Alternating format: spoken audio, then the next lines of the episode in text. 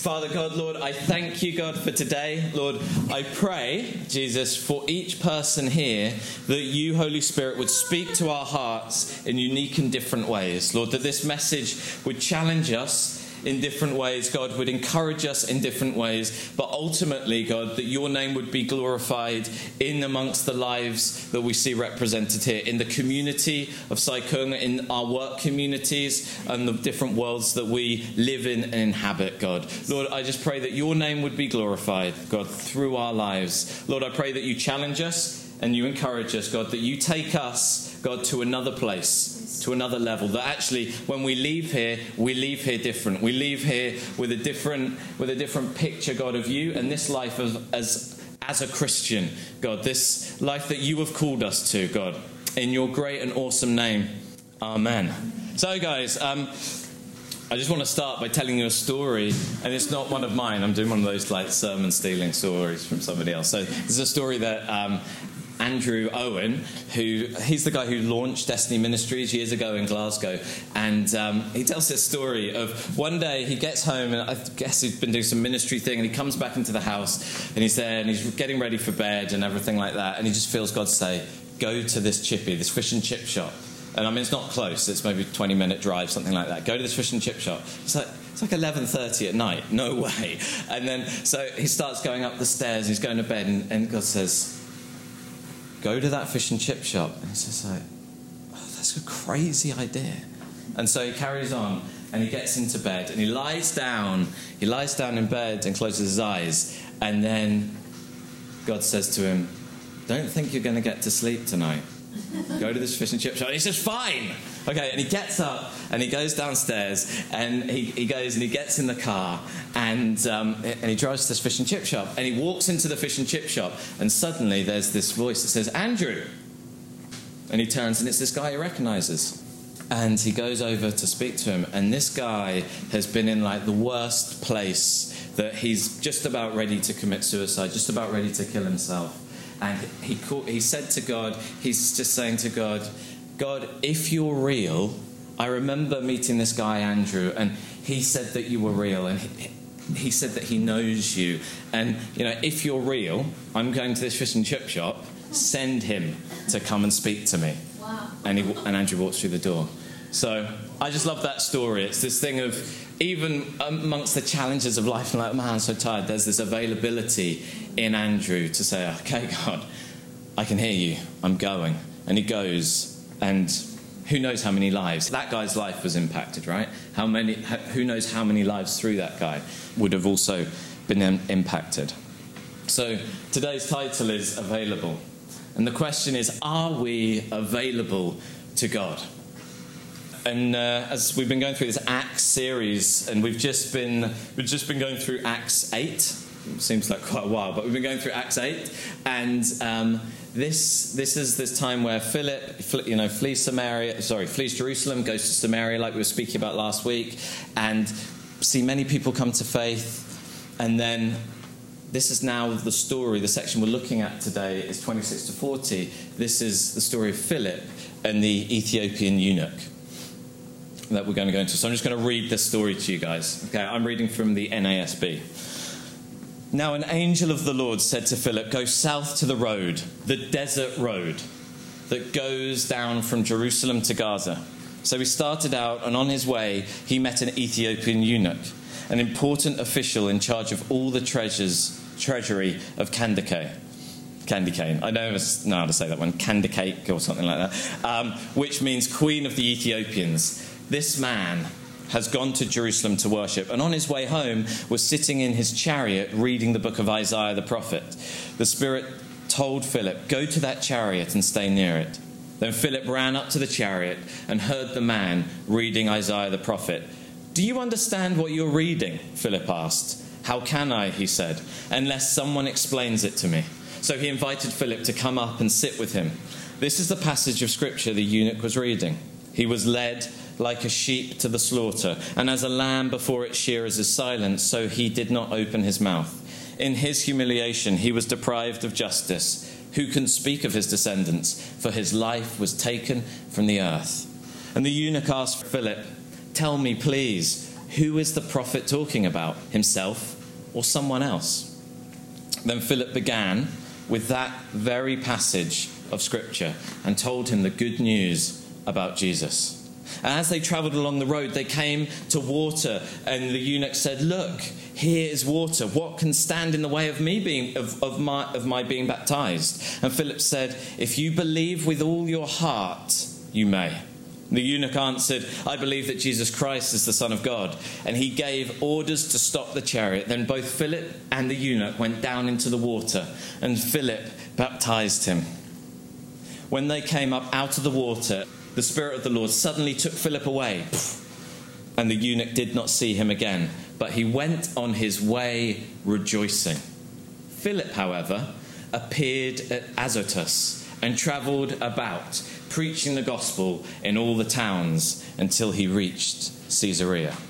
So, I wonder. I've always thought. I wonder if Philip was dry when he got there. If he just turned up somewhere drenched.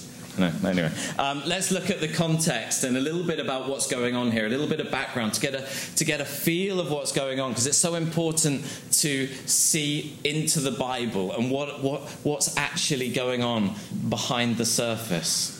So imagine with me for a moment what's going on here and where does this story start? The story starts in Samaria, doesn't it? Philip is still in all this stuff that we've been speaking about. He's still in Samaria. The, all, that, all those things that we've looked at over these past couple of weeks, where he's gone to this city and he's seen people coming to Jesus, amazing miracles, many people getting healed, many, he, many people having demons cast out of them. That incredible kind of magician of that city even was just so amazed at what was going on there that he, even for wrong motive, he was trying to pursue this power of God, this Jesus. And then the apostles show up and start praying for people and filling people with the Holy Spirit. And sometimes in the Bible, we can just read sentences, and a lot of stuff that's really unnecessary isn't written. Okay, otherwise it'd be super long. But think about their, their kind of time together. As the apostles turn up, they probably didn't just turn up and say, Hello, Philip, we're here to fill people with the Holy Spirit. Where point us in the right direction. They probably rejoiced as well. They probably said, Philip, this is awesome. Well done. Like, well done. That, that, that's, it's amazing what God's doing in this place. Isn't it great? You know? For Philip, it's this moment of great success, of in some ways greatness. You know, he's just he was a normal guy, appointed to be one of the seven distributing food, and then persecution breaks out and he flees and sees this amazing stuff happen in this city.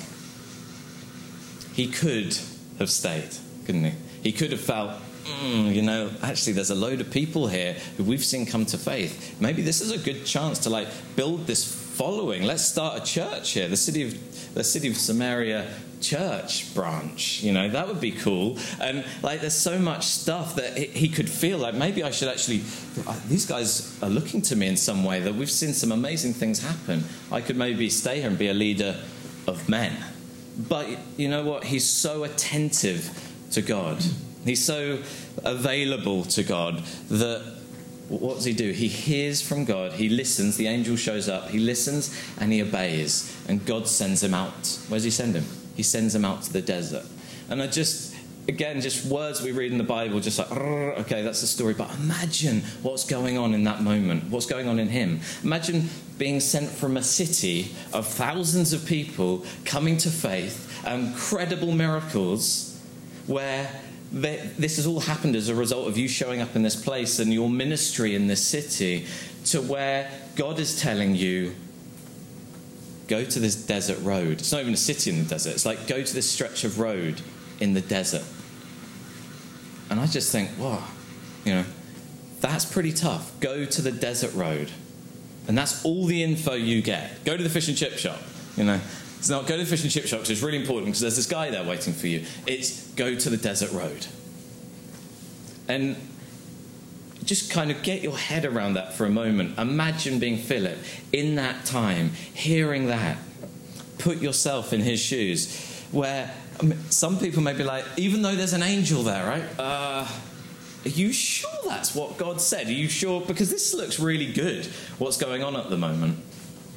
Why leave all this success to go to this desert road? It can't be that good. How many of us are available enough that we would in, leave enjoying success to go to the desert road? And this is just this beautiful picture of Philip's ministry that his ministry isn't one of his own, it's not of his own doing, but that it is a ministry of Jesus. It is Jesus' ministry that he is walking in, that he is not a minister for himself and his kingdom, but a minister of him and his kingdom.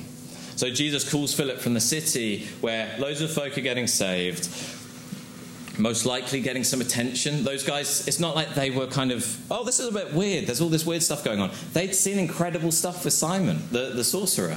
That they'd seen him doing amazing things, and they'd called him the great power of God. No, they were, they probably in some way had this kind of, oh, actually, this guy Philip, he's, he's someone special.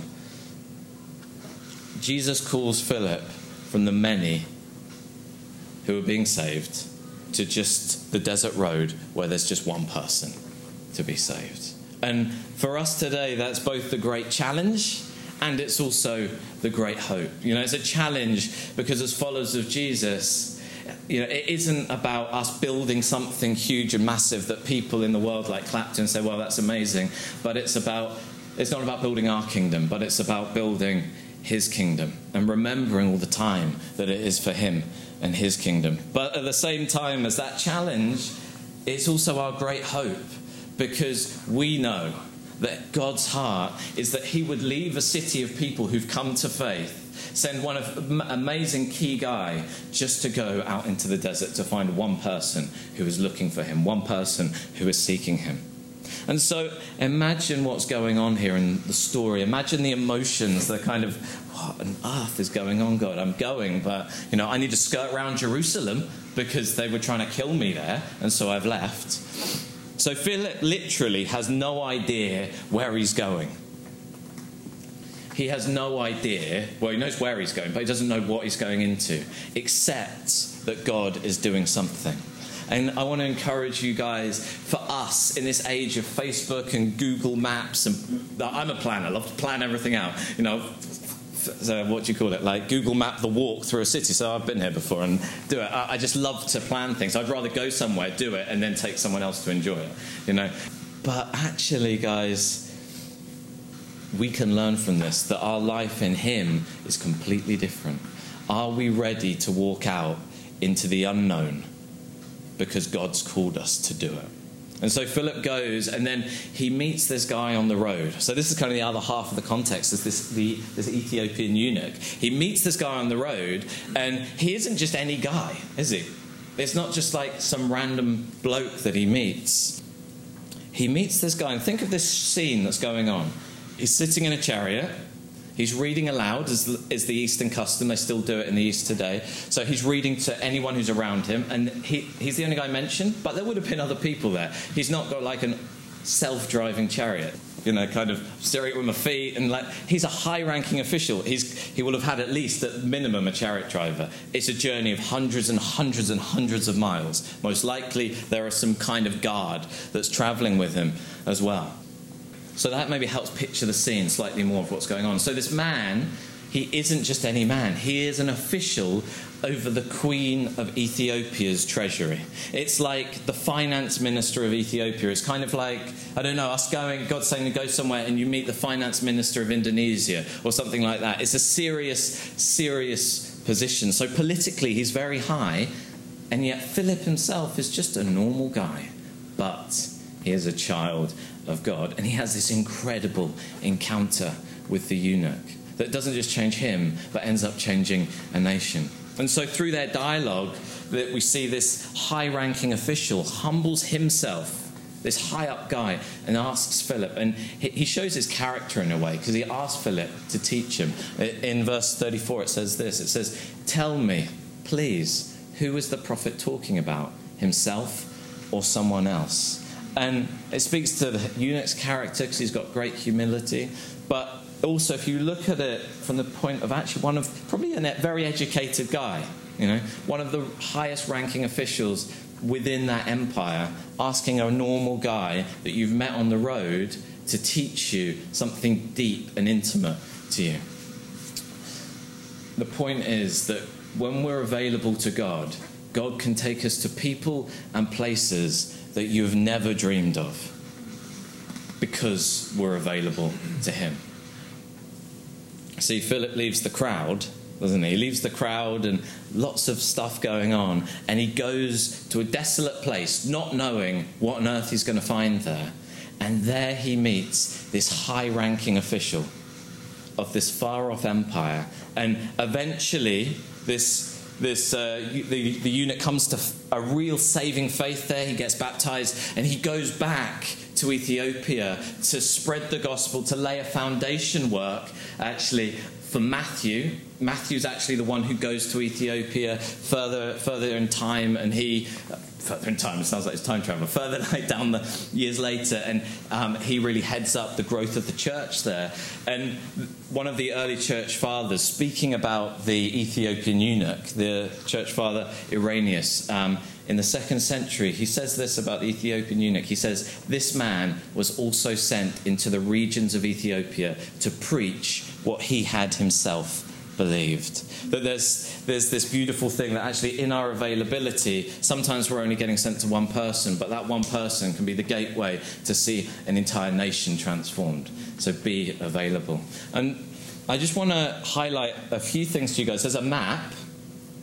Um, here, just because when we say Ethiopia, as soon as I say Ethiopia, we'll probably nearly all of us will go and we think of Ethiopia, right? That's not the Ethiopia in the Bible. It's not the Ethiopia of the New Testament. So that's a, a state that was created later on. So Jerusalem here, um, Gaza's out here, and this is the, the road that they're on. So it's around here that they they uh, they have their meeting on the desert road through through here, and. Um, so his, his journey actually is coming all the way down to here. So how he went, I don't know. Whether he went down the, well, up, probably not up the river because the river flows that way.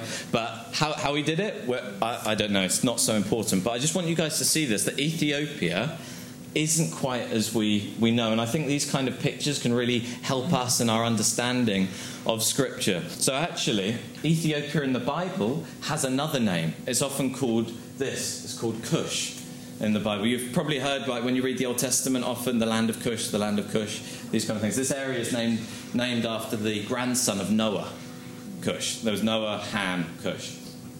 And his other son, Honey Baked. That's Ham's other son. Um, and so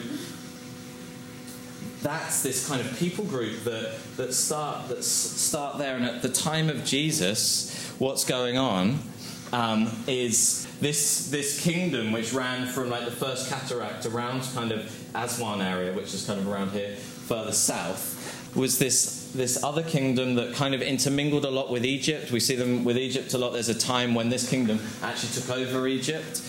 And at the time of Jesus, these guys, they, they have this dynasty that's going on called Kandake or Candice, whichever translation you're, you're reading. And it was a dynasty, ladies, you like this, of like female rulers who, like Pharaoh in Egypt, was the like the leader. Whichever Pharaoh you speak about, you say Pharaoh. That Candice isn't the name of a leader; it's the name of like Pharaoh, this female ruler of the dynasties that, that were down there that, and it's down here that Matthew ends up coming to. So I just think those kind of things, it's a little aside, but it's maybe a good picture for when you kind of go through, read the Bible, study the Bible, these kind of things. It's another picture in the, the map of Scripture. And you know, this picture begins to give us this an image or a picture as the gospel's beginning to spread. Remember, we said last week from Jerusalem, or two weeks ago, from Jerusalem to Judea to Samaria to the outer ends of the earth. And we see the gospel in, in Jerusalem, and then there's the persecution, and they spread to Samaria, and then it goes to the outer ends of the earth. Okay. There are within this story three key things that I just want you guys to take away from today. Three key lessons for us and our lives. Number one is an available heart. We learn this from Philip and his life an available heart. So Philip has an available heart. He's listening to the Spirit, and in the midst of his ministry success, his heart is available. It can be so easy to get distracted. His heart is available to God, and God sends him an angel, okay, to speak to him, to say, okay, go to this place. God can send you angels. God can send us angels to direct, send signs. But if we aren't available, nothing will ever happen. You remember kind of, um, it's not an angel, but it's the word of the Lord goes to Jonah. And Jonah's like, huh, and then just runs in the other direction because he doesn't want to do it. He doesn't have an available heart to God. So, an available heart, even if an, I tell you, even if an angel showed up and spoke to you and asked you to do something, if your heart isn't available, you won't do anything.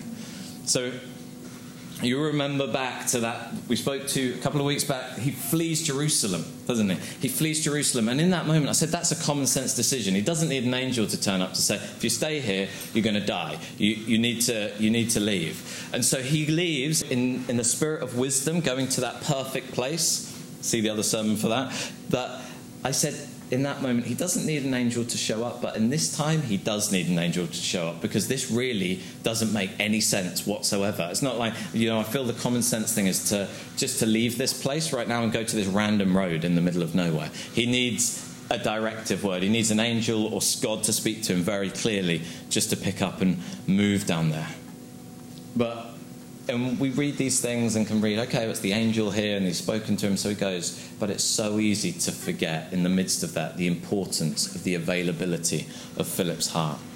You know, sometimes we can feel God leading us down paths which just don't seem to make any sense. we're like, God, I can't see what you're doing through this thing. I'll do it, but I can't see. And it, you know, it may not be an angel. You may just feel this this sense of God saying something to you and you may then we'd be praying kind of have confirm, confirming words into that you know a story about us coming to hong kong we had two key prophecies about moving to hong kong in fact we wouldn't have ever left had we not had directive words confirming what we were feeling and the first one was we were feeling really much about China. We were feeling Hong Kong, but also China was a big part of our conversations as well.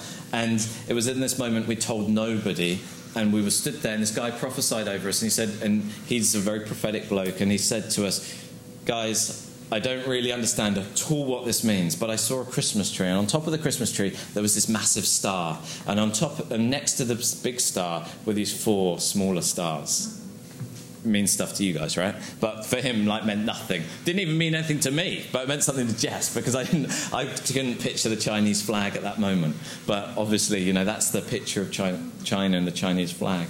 And then later on, when folk had found out at one of the big conferences, there was a prophecy given from the stage at the kind of one of our annual conference or the annual conference, and the word was this: it said Destiny Church Hong Kong you will be like a fragrant harbour in the city pouring forth the fragrance of the living God. And we went to the guy afterwards and we said, Do you like do you know what Hong Kong means in Chinese? And you see this on the vision video actually. Do you know what it means in Chinese? And he said, No, I've absolutely no idea. And we so we shared, you know, it means fragrant harbour. And that's become foundational in the vision of the church, the image of harbour. But then also that was just such a confirmation that God's saying, even though we have no idea, no jobs, no nothing, you know, go. And so we came.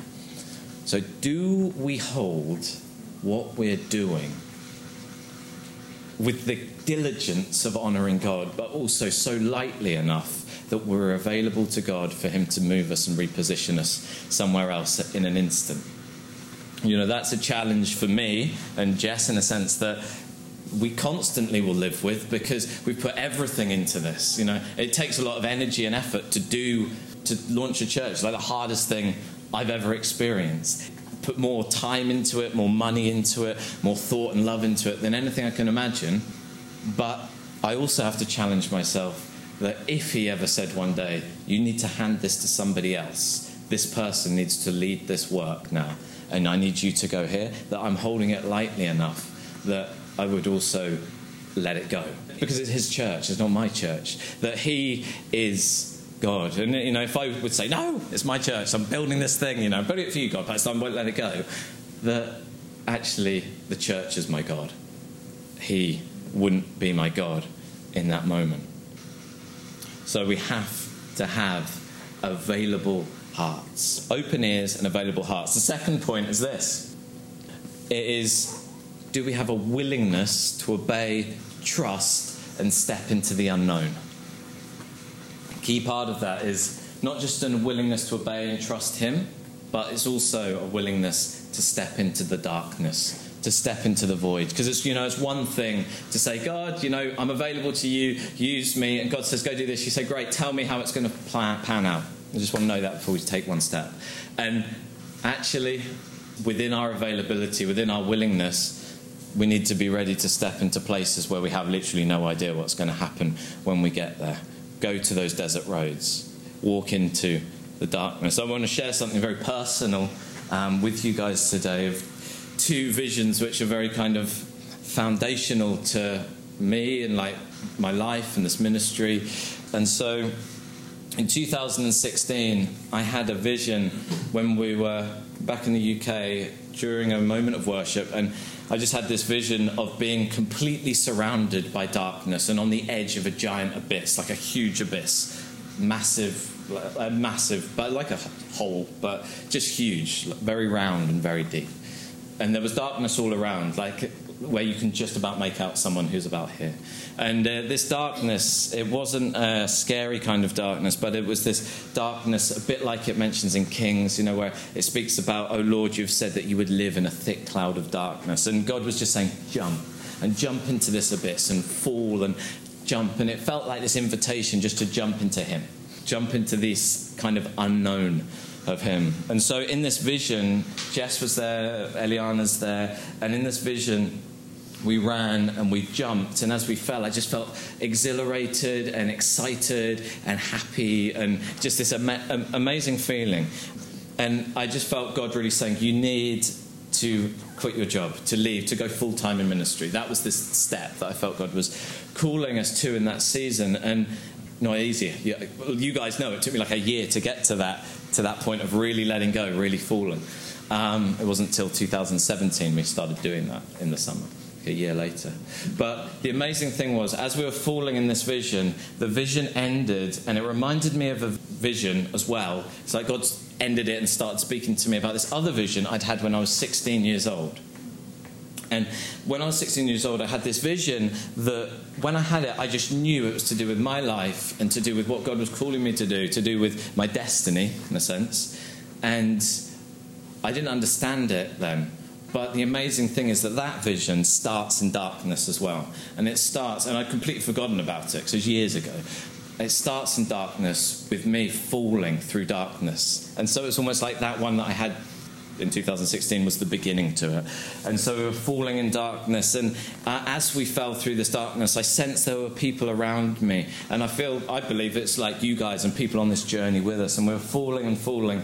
And then as we came to the bottom of this space, our feet just came to rest. You know, it's like slowed down and we came to rest in the bottom. And it was still darkness and sense people around. And then one by one, little lights began coming on just around, as far as the eye could see. Little lights began to spark until they all came together and made this huge, incredible light. And so that's the adventure that we're on. And I just want to encourage you guys in that, not from a place of, guys, you know, jump into the void, jump into the darkness, but also, like, I'll do that with you guys. We're doing that right now. Come and join us on those kind of adventures. Let's live that life. And, you know, sometimes God's going to call us into the unknown, to jump into the unknown. It may not be as dramatic in for some people and stuff like that. That's, that doesn't matter.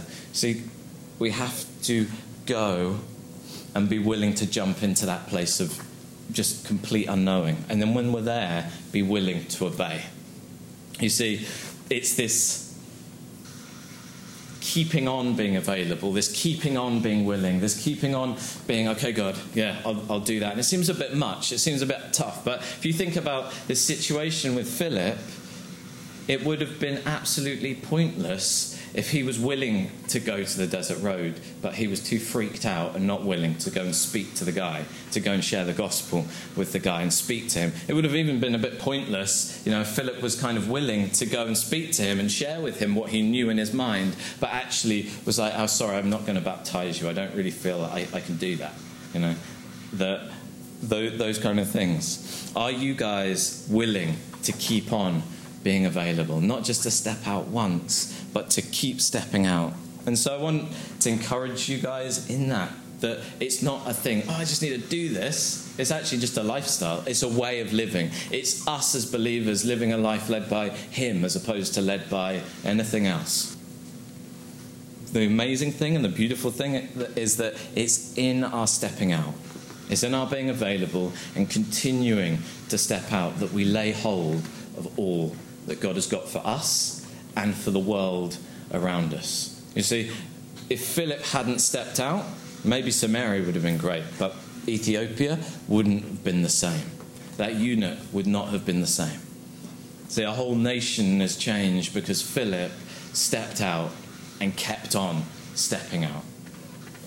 I remember when we felt called to go full time, I spoke to Pete and I said, Pete, I thought the step out, because I didn't know this, I thought, it's like, Pete, I thought the jump, the thing of faith, was us moving here without like anything and any support and doing that. I thought we were done. We'd just get here and it would be okay and there'd just be some normal decisions, normal life. And Pete said to me, for those of you guys who don't know, Pete's the pastor of Destiny Edinburgh, which is where we've come out from. Um, and Pete said, no, I'm afraid it never ends. That this is the life of living life with God, that we constantly are stepping out into places that is outside of our comfort zones often.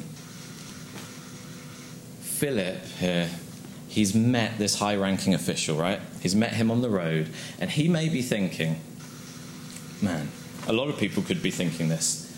I don't think Philip would have thought this, but people could be thinking, look, this is amazing. I met this guy. He's like big in this empire. Maybe, maybe, maybe God, that's what you're doing. I'm going to go with this guy back. I'm going to be in the palace and all this stuff, and I can speak to these guys. Um, you know, like like the imagination forward of what what we could be doing. Someone in that position may have been thinking that, and so when suddenly it's like bang, and then he's gone. Right? He baptizes the guy, and then he disappears, and he's fired away and just sent away. There could be that kind of like, what on earth? Go, what's going on? That was not what I was expecting, God. I thought we would. I thought we were with Ethiopia at the moment. You know, He suddenly we call it translated, right? Don't we? When someone's just moved very quickly like that, and then the thing I love about that whole thing of him being moved quickly is that he then has to walk from town to town, and he had to walk to get there in the first place. So God didn't just pick him up and move Philip, okay, as like a thing of practicality. It wasn't just to save his legs, because God doesn't seem to be that bothered with that, because he tells him, you know, walk to that place, then carry on walking up the coast after it. So it's not a tool of practicality, it is a tool to glorify Christ. It's a tool to make that eunuch, remember, after he's taken and he doesn't see him anymore, what's the result? The eunuch rejoices at what he's encountered. It's kind of this thing sealing him in the wonder of the risen Son there could be that thing if someone was in that with, with, that kind of indignance and confusion of God, what? Not? I thought, you know, I thought we were Ethiopia bound. You know, I bought my sun hat, I've got my sunglasses. We were going to do this thing. That's what I thought we were going to do. But actually, Philip responds in a completely different way, and he just carries on. Why is that? Because Philip isn't focused on his ministry and what he's doing and trying to build something that people look at him and say, well, that's amazing. He's focused on Jesus. And we too, in everything we do, in our availability and our obedience and our stepping out, need to be focused on Jesus. See that whatever God does through us, or even like in that, I don't see it very often or hear about it very often, but God does something to him then, right? I don't think Philip's prepped for that. And but even if God does something to us, and it would never be to harm us, but if there's something that happens in that place, that it is to glorify the Son, and our hearts, as well as being available, need to be hearts not set on our ministry, but set on glorifying Him above all other things. And so, this is the last point, really, that Philip is focused on Jesus. So, in your availability, are you Jesus focused? This is point three. Philip is focused on Jesus. Philip's focused on the king. And in fact, this whole story, if you think about the story, is actually like a mini gospel, and we see Jesus in it. It's almost like Jesus is this true and better Philip. That Philip gets sent from a, a city of success and joy. Remember, there's rejoicing in that city. remember it says, we, we read about that? It ends in the previous sections where it says, and there was rejoicing in the city of Samaria. So Philip gets sent from this place of rejoicing, of happiness, of God's presence, being there, of amazing things, and he's sent to the desert road. And it's in the same way that Christ, from the city of heaven, you know, the great city, the place of rejoicing, of his presence, is sent to the desert wilderness of this world. And that you know, Philip is sent following the voice of God to meet the eunuch. Who's a eunuch? A eunuch is one, they can't have children because of manual procedures done to them without going into any more detail. But Philip is sent to speak to a eunuch, one whose body has been cut off from the ability to produce life that the eunuch himself, he cannot produce life. There will be no more life that comes from him. Just as for us as humans, is incapable, we are incapable of producing eternal life. That one man, Adam, who sinned against God, that we are all born into this separation. It's like we are, we are all the eunuch. We're all in this place where we cannot reconnect with God Himself. And yet, there is one Jesus Christ, the one man who has come and who has, in his death and life and resurrection on the cross, who's seated now in heaven, reconnects us to the Father. We've been cut off from God, like the, like the eunuch has been cut off. So we're incapable of reconnecting by ourselves, by our efforts, by our works, by our abilities, by how good we are. It's only through Christ that He came to a people who were cut off from God, to a people in the desert, not just to tell them the words of hope and truth, the word of the gospel, like Philip goes, but see, Jesus is the word of life who goes out into the desert and calls those in the desert who are lost. You remember the one in the desert who was seeking him, that it is in him that we find eternal life. And in that punishment of sin on the cross, where we're able to reconnect with Him, God grafts us. Whilst we've been cut off from God, God, in that moment, for those who call Him King, for those who call Him Lord, in Him we are grafted back into the family of God. That's the challenge or question today is are you in the family of God today? Do you need like the eunuch who was cut off from God, seeking Him to be reconnected to the God who made you. Philip lives this life, Jesus focused. And so, as we come into land now, in everything he does, he's focused on glorifying Jesus. That he put him above his own ambition, he put him above his own welfare, he puts him above, he puts him above everything, his own thoughts, his own hopes and he steps out into the unknown, trusting him, trusting that the Holy Spirit is leading him to a place that would glorify the Son, would glorify God. In your availability, are you Jesus focused? Or are we wanting God to do something that in some way will glorify us? And so Philip speaks and he acts, and it's all to tell of this gospel and lead people to this Jesus. And suddenly we have this disappearance after the baptism where bang, he's gone.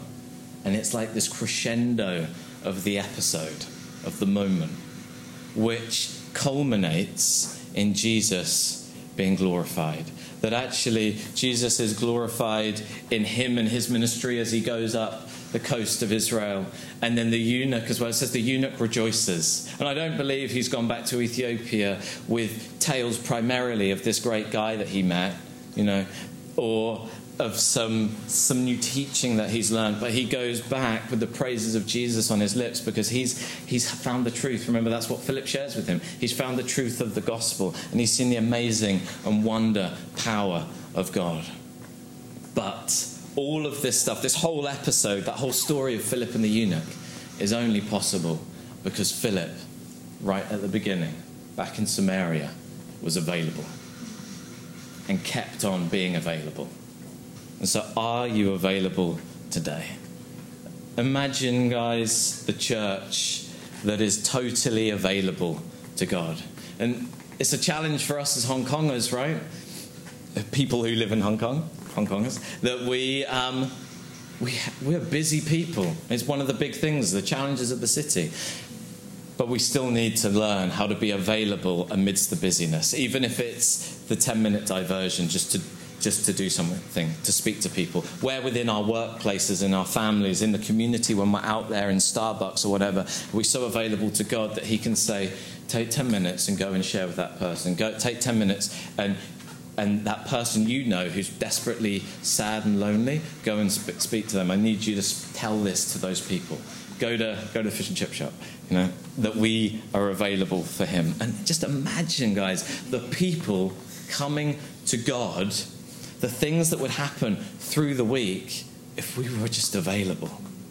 And it's my hope that we come to a stage actually where we rock up on a Sunday to celebrate everything that's gone on through the week. That more people come to know, come to Christ, that more people are healed, that more people are delivered and set free, that more people get wisdom for the challenges of their life through you, through the week, than through whoever's speaking up here on a Sunday.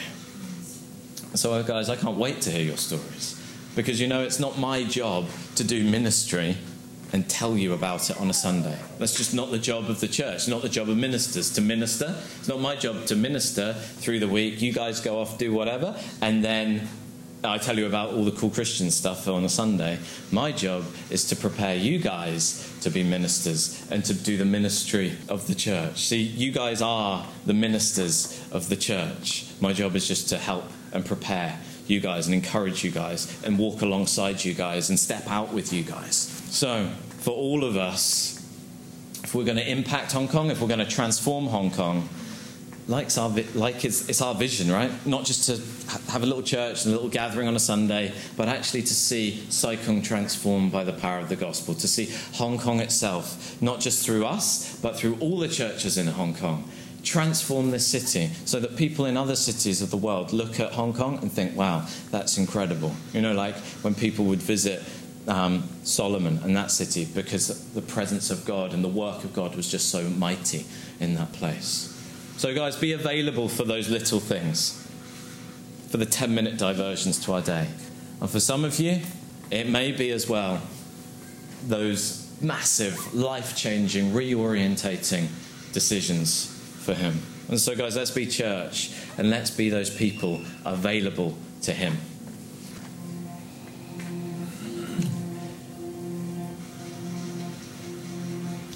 My challenge for you guys today is are you available to Him?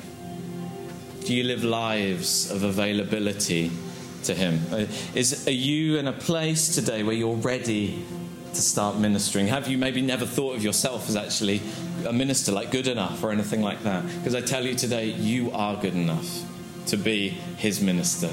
So if if you want to make a commitment today,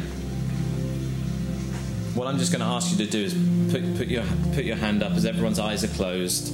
And we're going to come around now and just pray in general for people. But um, if you specifically want for you, if you want to make a commitment to Him and before Him to be available to Him. I just want to encourage you guys put your hand up in the air. It's just like a physical sign saying, Yeah, that's me. I want to do that. God, I'm for you, God, and I want to be available to you, even in the little moments. That's me. Thank you.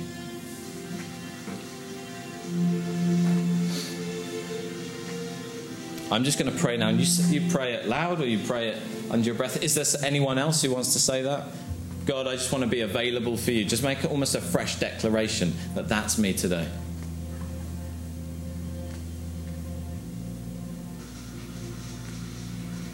Thank you.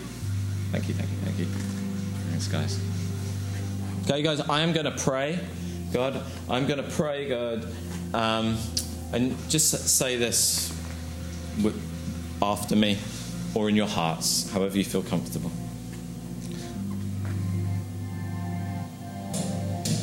Father God, Lord, I thank you that you are my God.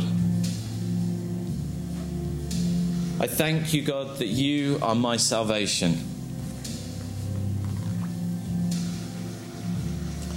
I thank you, God, that you paid the ultimate price so that I could be reconnected to you. So that I could come back into the loving heart of that relationship in you. And God, I'm making a declaration and a decision today.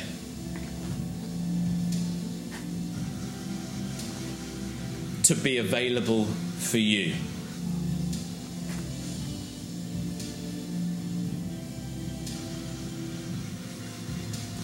In the busy times, in the good times, in the challenging times, Holy Spirit, I pray that you would just speak to me guide me. Use me as one who is available for you and your glory.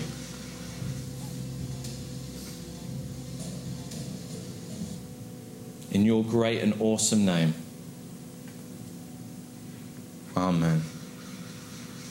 And Father God, I just pray for each person that's raised their hand there that that, that symbol, that, that action of God, I am standing for you. I will make myself available for you. Lord, I, th- I thank you, God, for each of those decisions, Lord. And I thank you, God, for that seed planted in our own lives, God. And pray, Jesus, that the fruits, Lord, would, would grow and bloom from that, that we would see salvations, that we would see encouragement Lord. I pray that where there is challenges in their ministering outside, God, guys, come and tell me about it. Bring it back. Let's work it out. This is practical, real life, awesome, world changing, city changing, community impacting stuff. Lord, I thank you that you are at work in Sai Kung. I thank you, God, that you are at work in Hong Kong, Lord. And Lord, I thank you God, that you choose to use your church and your people as your hands and your feet, God. Lord, we just, as a church, say, use us, God. We are available to you.